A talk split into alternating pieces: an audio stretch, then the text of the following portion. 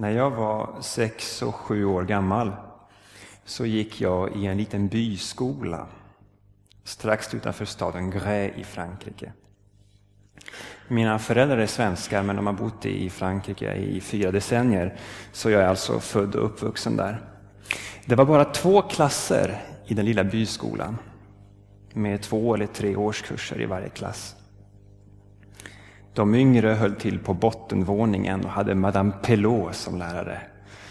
Eh, och de äldre årskurserna höll då upp på, eh, klassrum en trappa upp. Utanför skolan så låg minnesmärket för de stupade under första och andra världskriget. Sådana monument finns det gott om i Frankrike. Och, och varje år så firar man den 11 november, det datum då första världskriget tog slut, och den 8 maj, det datum då andra världskriget tog slut i Europa. Och vid dessa tillfällen så högtidlighåller man minnet av dem som har gett sitt liv för fosterlandet. Och barnen i den lilla byskolan deltog i de här firandena. Det hör liksom till. Vi stod vid märket för de minnesstupade, minnesmärket för de stupade. Och namnen på traktens hjältar lästes upp ett efter ett. Och för var och ett av namnen så ropade vi barn som stod där i vakt Mort pour la France! Stupad för Frankrike. De som hade gett sitt liv för fosterlandet betraktades som hjältar. Och alla tider har ju sina hjältar och på Nya Testamentets tid hade man också det. Förmodligen var det inte minst Makaberupproret man mindes. Alltså man mindes de hjältar som ungefär 200 år tidigare hade befriat landet från ockupationsmakten. Och det hade då lett till ungefär 100 år av frihet för det judiska folket. Men sen så kom de där eländiga romarna och invaderade landet och nu var man ett underkuvat folk igen. Men det fanns människor som gjorde motstånd. Det fanns gott om freedom fighters, motståndsmän, som på olika sätt försökte skada romarna. Och i dagens bibeltext ska vi läsa om en av dessa rebeller, nämligen Barabbas. Han som blev släppt istället för Jesus. Och det är viktigt att förstå att Barabbas förmodligen inte sågs som en bandit eller en kriminell eller en rövare. Han var ingen simpel brottsling. Bland de breda folklagren så får man förmoda att han i första hand betraktades som en hjälte. En hjälte. Så ta med dig bilden av Barabbas som en hjälte, en motståndsman, en freedom fighter, en, en som kämpar mot systemet. Ta med dig den bilden när vi nu lyssnar till dagens text från Markus 15, vers 1 till och med 15.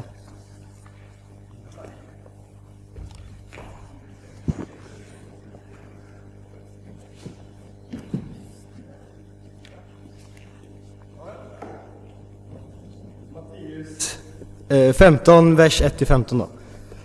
Guds bud och människors regler. Fel. Sedan kom fariseer och skriftlärare från... Du läser från Matteus, broder. Du ska Ja, läsa från Markus. Markus 15, vers 1 till 15. den. Alltså. Det är lugnt. Bra. Markus 15. Den finns ju inte. Jo, det finns. Sist jag kollade fanns det. Men Meta som Mattias. Jaha. Markus Okej, 15. ehm, 1 till 15. Hur långt är det? Jesus inför Pilatus. Tidigt på morgonen över, överlade översteprästerna med de eh, äldste och de skriftlärda i hela rådet. De lät binda Jesus och förde bort honom och överlämnade honom till Pilatus.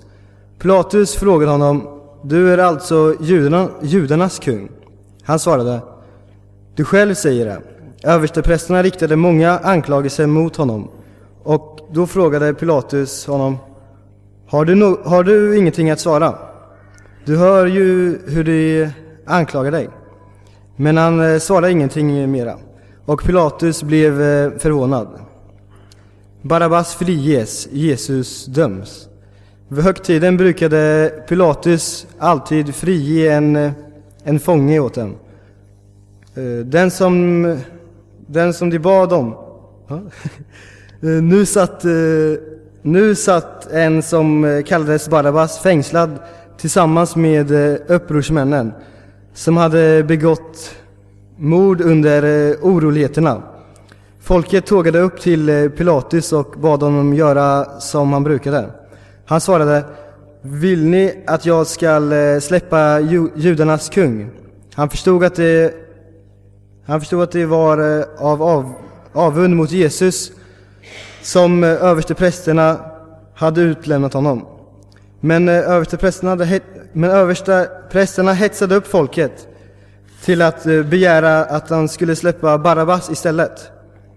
Pilatus sa på nytt, vad skall jag göra med honom som ni kallar judarnas kung? De ropade, korsfäst honom. Pilatus... Jag vänta. Pilatus... Eh, då var jag.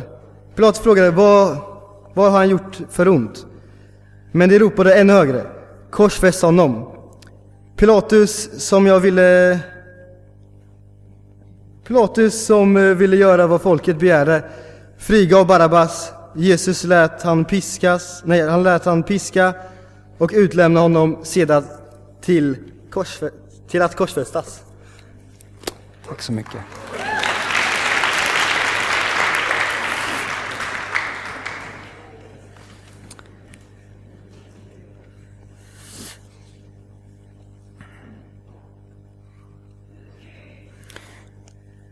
Vi är på väg mot påsk.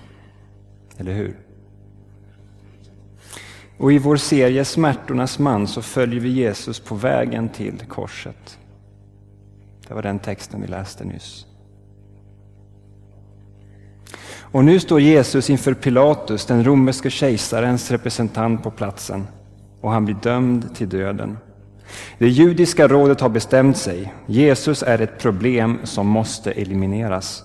Han stör ordningen, han utmanar, han är en destabiliserande faktor, en säkerhetsrisk. Så utlämnar man honom till den romerska ockupationsmakten. Och man säger, den här mannen är farlig. Han utger sig för att vara kung.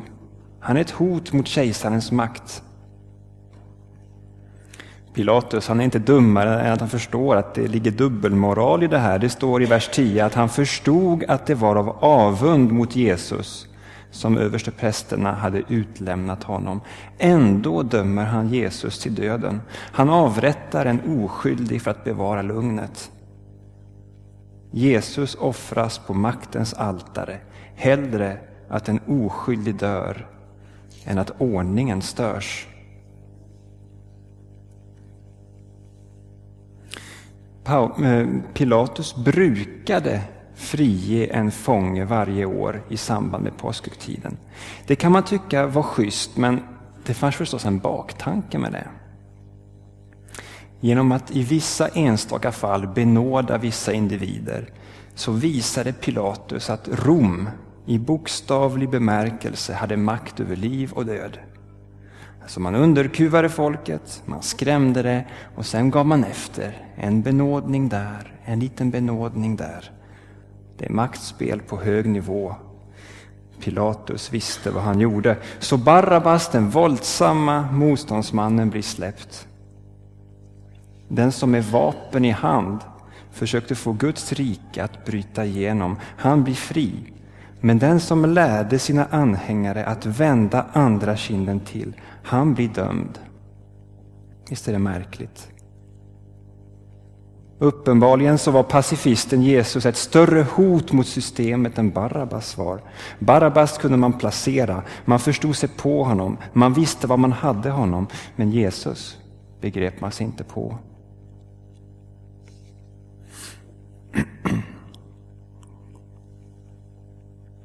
Jesus dog bokstavligt talat för Barabbas. Han tog Barabbas plats på korset.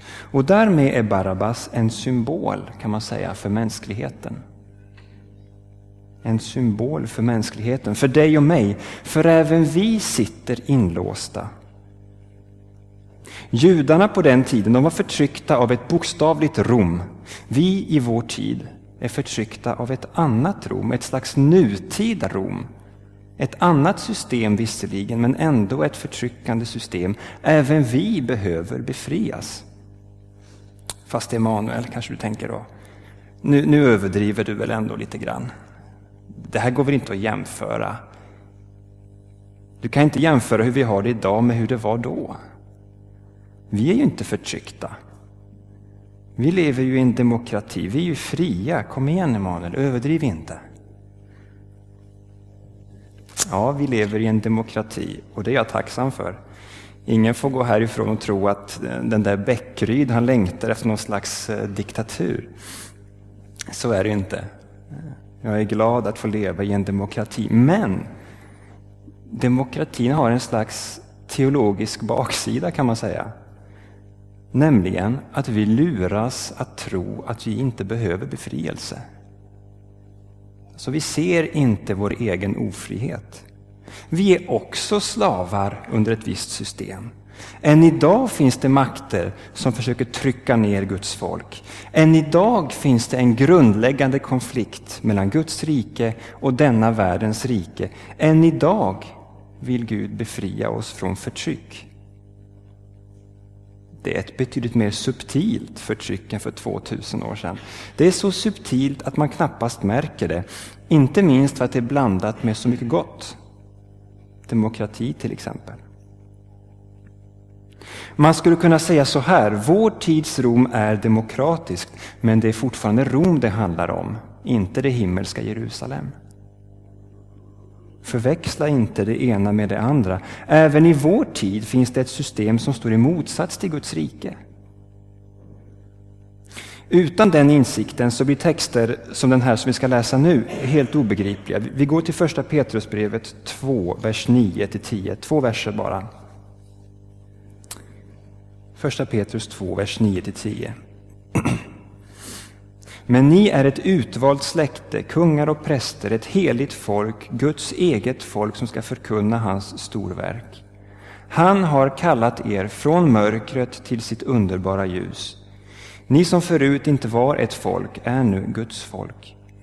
Ni som förut inte fann barmhärtighet har nu funnit barmhärtighet. Här finns en kontrast. Å ena sidan ett mörker som Gud kallar oss från Å andra sidan ett ljus som betecknas som underbart och som Gud drar oss ut i, från mörker till ljus. Det betyder inte att allt i vår omvärld är mörkt. Jag menar, där finns mycket gott som vi ska glädja oss över. Allt är inte svart eller vitt. Det finns mycket grått i tillvaron. Men det gråa som vi ser omkring oss förutsätter att det faktiskt finns svart och vitt. Det svarta och det vita, det mörka och ljusa i livet, det skär igenom i alla områden. Och i den situationen är det, vår, är det den kristna församlingens uppgift att vittna om ljuset. Att representera ljuset, att spegla ljuset. Men mörkret gillar inte ljuset. Och denna världens Rom gillar inte det himmelska Jerusalem. Så även i vår tid försöker den här världens Rom att förtrycka Guds folk så att vi inte kan fullfölja vår uppgift att spegla Guds ljus. Det här var ju ganska abstrakt kan man tycka. Hur påverkar vår tids Rom i praktiken vår förmåga att följa Jesus idag? Vi har ju olika livssituationer och därmed ser det olika ut för var och en av oss. Men låt mig ge dig några möjliga exempel, några möjliga scenarier.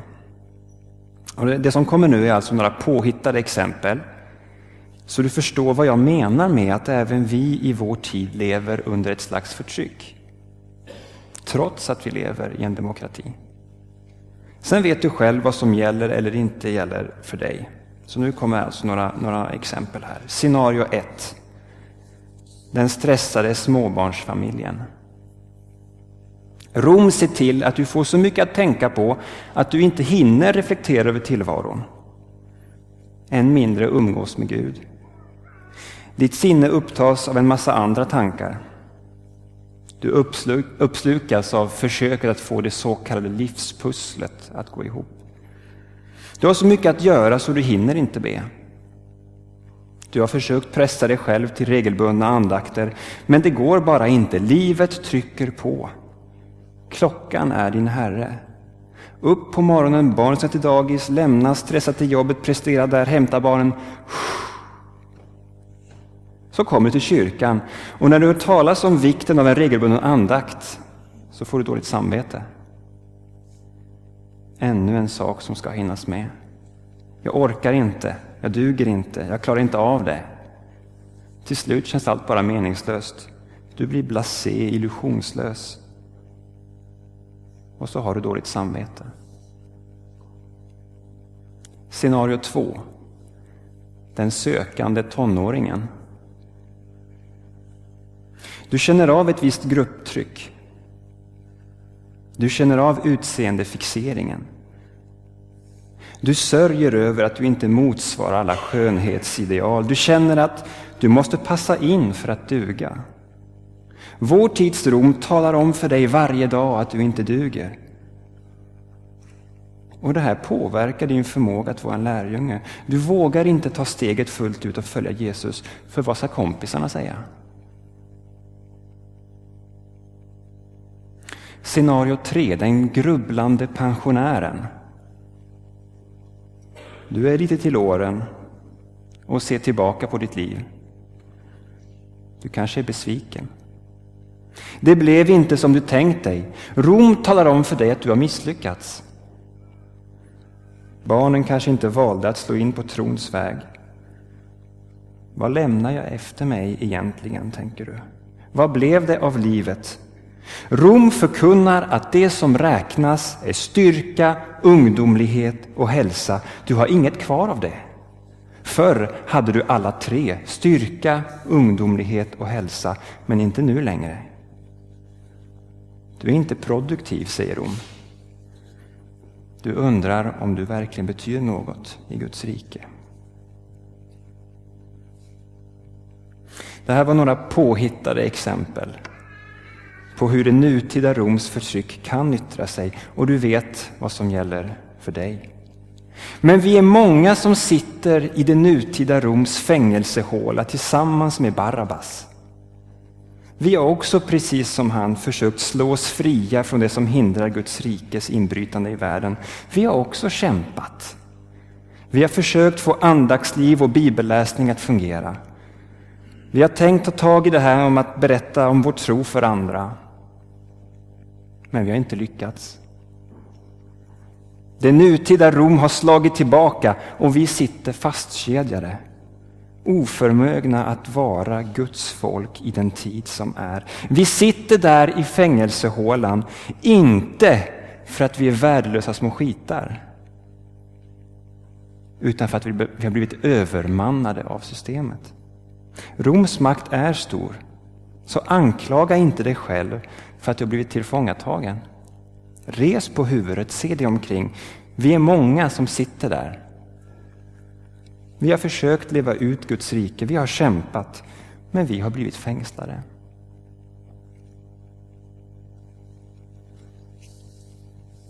Där utanför finns Jesus. Han har precis blivit dömd. Hör du hur ropen skallar? Korsfäst honom, korsfäst honom. När Gud kom på besök blev han dömd att bli fastspikad på trä. Världen kan inte göra något värre än det. Och när väl Gud blivit dömd i Kristus så kan vi gå fria. Vi får gå ut tillsammans med Barabbas. Barabbas han gick inte ut till en värld som var helt befriad från Rom, eller hur? Rom hade fortfarande makten och, och Barabbas frihet var därför inte fullständig. Rom var fortfarande Rom. Men det var ändå en väsentlig skillnad för Barabbas mellan att vara inlåst i väntan på korset och att få gå omkring i friska luften i Palestina. På samma sätt så är vi befriade från systemets värsta fataliteter. Alltså vi kan leva annorlunda. Vi kan följa Jesus idag. Vi kan vara lärjungar. Det nutida Rom gör det svårt för oss, men det är inte omöjligt. Vi är inte dömda att misslyckas.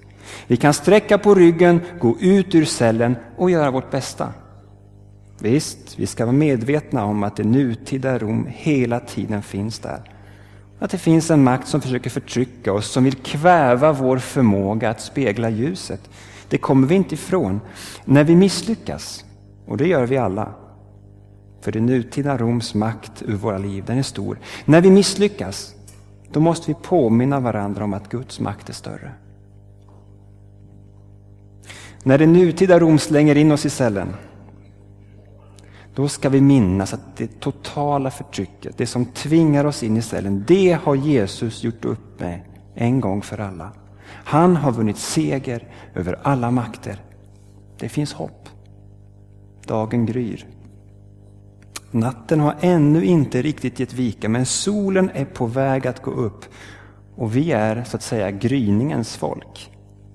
Så kom, vi går ut ur cellen. Sitt inte där och var blasé. Anklaga inte dig själv för att du sitter där. Dörren är öppen, sträck på dig i Jesu namn och gå ut, för han har vunnit seger.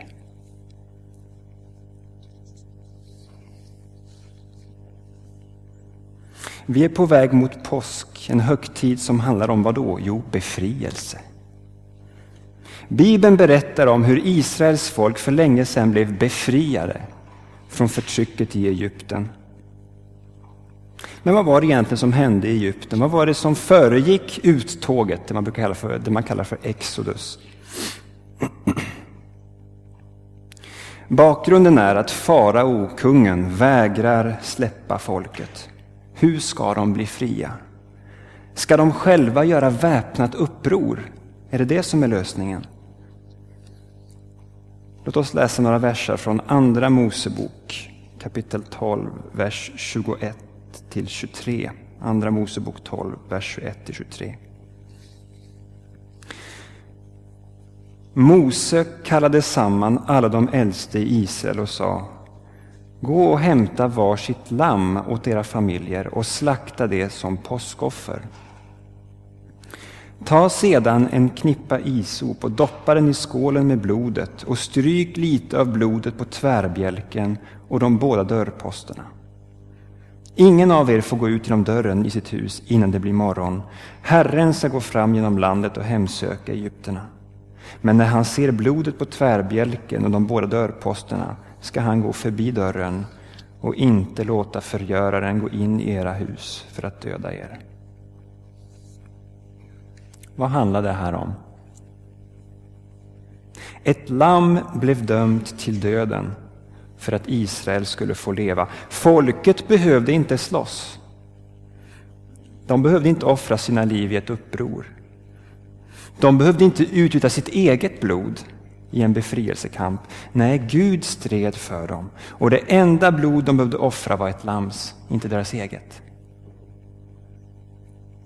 Sen kunde de lämna landet. Gå rakt genom Sävhavets vatten och ut i öknens frihet. På samma sätt är det för oss. Att bli en kristen, det är att på grundval av det Gud har gjort lämna förtrycket bakom sig, gå genom dopets vatten och komma ut i öknen. Livet i öknen är tufft. Det finns en hel del som begränsar. Men det är ändå frihet. Vi är ett ökenfolk.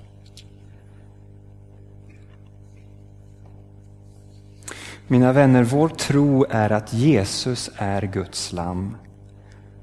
Den som genom sin död för alltid har avgjort det kosmiska kriget mellan gott och ont.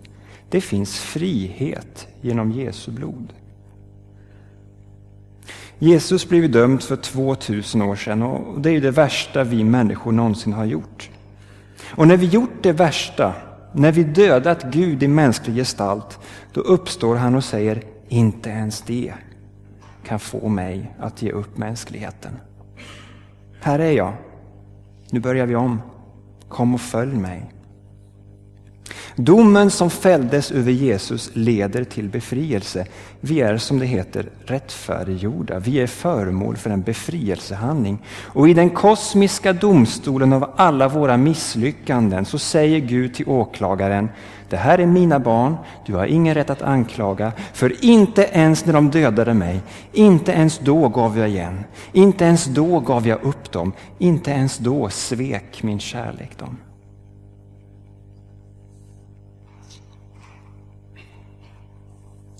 Det är dags att runda av och sammanfatta. Jag, jag talade om hjältar i början av predikan, om människor som gett sitt liv för fosterlandet i krig och revolutioner.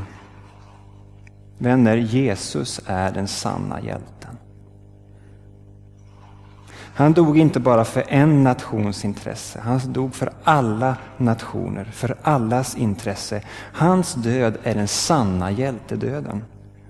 Den dom som fälldes över honom innebär frihet för oss.